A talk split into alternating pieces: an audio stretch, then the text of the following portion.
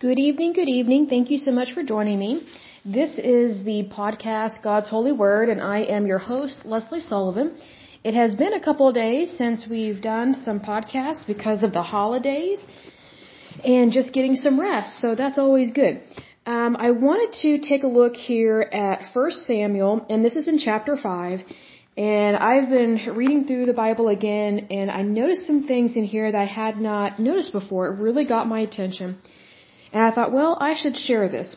So I'm again in the book of 1 Samuel, and that is in the Old Testament, in chapter 5. So I'm going to read this to you, and then we're going to circle back to these verses and really dive into them because they are really good. There's so much meaning here and so much hidden depth. It's really neat what God can show us through His holy word. And that's just one of the most beautiful things about God's holy word is that it's never void. It's never over. It's always full of light and enlightenment and wisdom. And it's also very much full of God's love for us. So that's wonderful. So it says here, beginning at chapter 5, And the Philistines took the ark of God and brought it from Ebenezer, I think, unto Ashdod, or Ashdod. When the Philistines took the ark of God, they brought it into the house of Dagon and set it by Dagon. And when they of Ashdod arose early on the morrow, behold, Dagon was fallen upon his face to the earth before the ark of the Lord.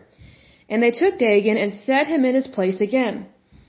And when they arose early on the morrow morning, behold, Dagon was fallen upon his face to the ground before the ark of the Lord.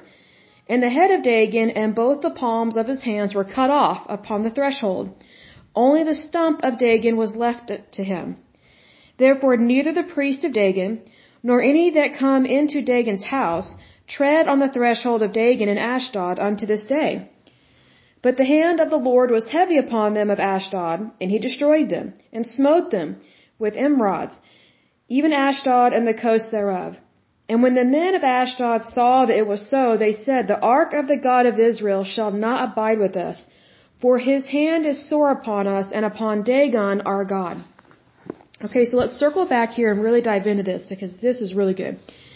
Okay, so we're going to start with verse 1. It says, And the Philistines took the ark of God and brought it from Ebenezer, or Ebenezer, unto Ashdod. So here we have the, the Philistines. They are pagan, and they are the enemies of Israel, and they have the ark of God, the ark of the covenant.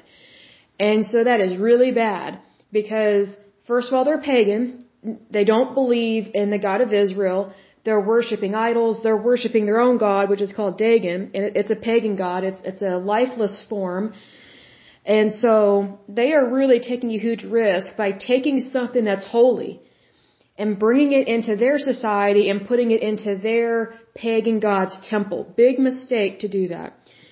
Verse 2 says, When the Philistines took the ark of God, they brought it into the house of Dagon and set it by Dagon.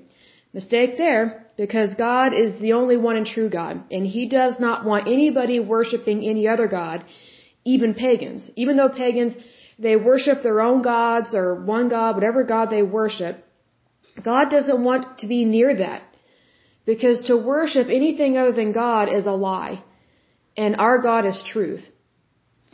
Goes on in verse 3, And when they of Ashdod arose early on the morrow, behold, Dagon, which is their false god, was fallen upon his face to the earth before the ark of the Lord.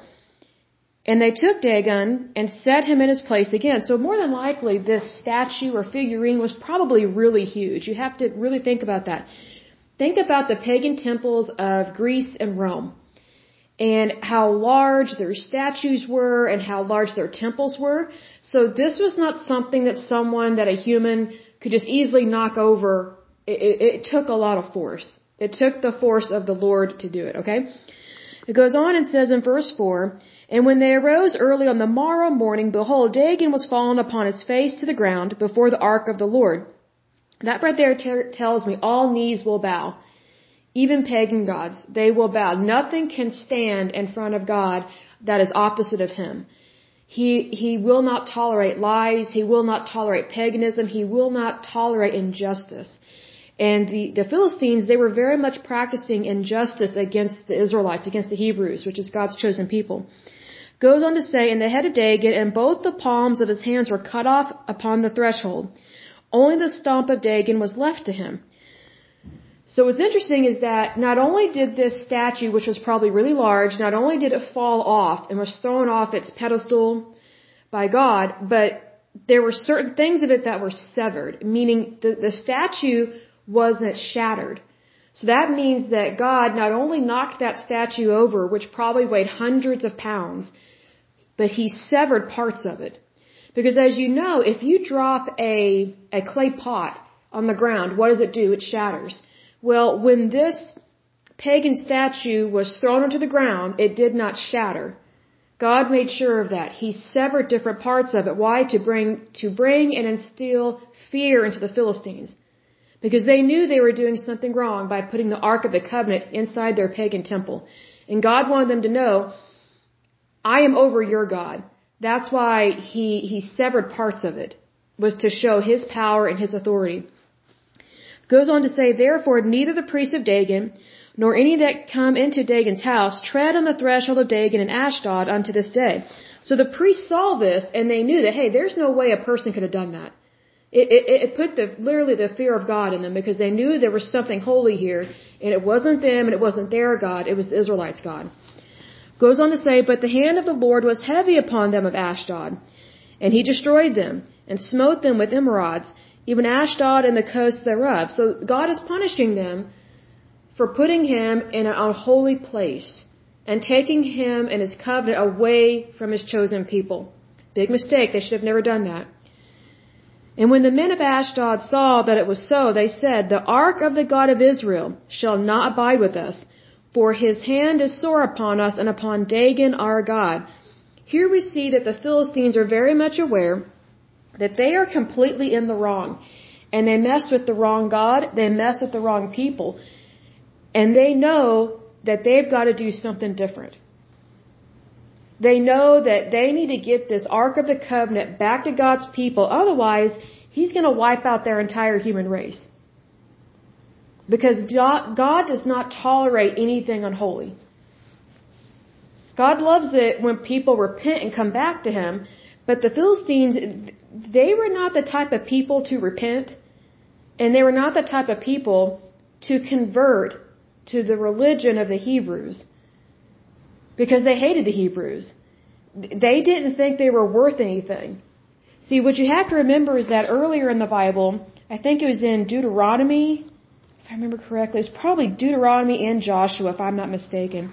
It says in there a couple times that, you know, it's not by your strength, it's not by the Israelites or the Hebrews' strength or because of who they are that God chose them as a as his people. But he chose them because they were a peculiar people. And for a long time, I thought that was a bad word. Not in terms of like cursing or anything, but I thought it was meant as an insult. Well, no, it's really not. God chose the Hebrews, also known as the Israelites, one and the same people there. He chose them because nobody else wanted them. Nobody else wanted them. They were the underdog and they were worshiping the God of Abraham, the God, the God of Isaac, the God of Jacob. They had not forgotten their one true God. That's what made them peculiar.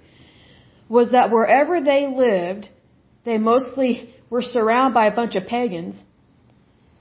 Wherever they lived, they were supposed to honor and worship their one true God. That's why God gave them strict instructions through Moses and Joshua and told them to smote these people, meaning get rid of them, fight them, go to battle, and God will help you defeat them. That's what he was saying to the Hebrews and the Israelites because he knew these pagans were cold hearted. He knew that they would not convert because they did not want to believe in the one true God. They were aware of God.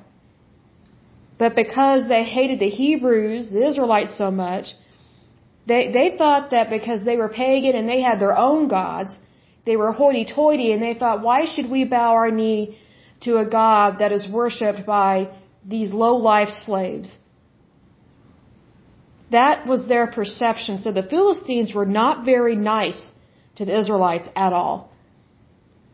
And so they really were trying to stick it to the Israelites when they took their Ark of the Covenant because they thought that by stealing the Ark of the Covenant, that they would completely defeat the Israelites, and that's not what happened at all. Because they messed with Almighty God, and you can't do that. Um, so I will go ahead and end this short podcast because I'm cooking something. I'm cooking some chicken for dinner, but I will follow up in the next podcast. So I will be right back or listen to the next podcast. So I'll be right back. Thank you.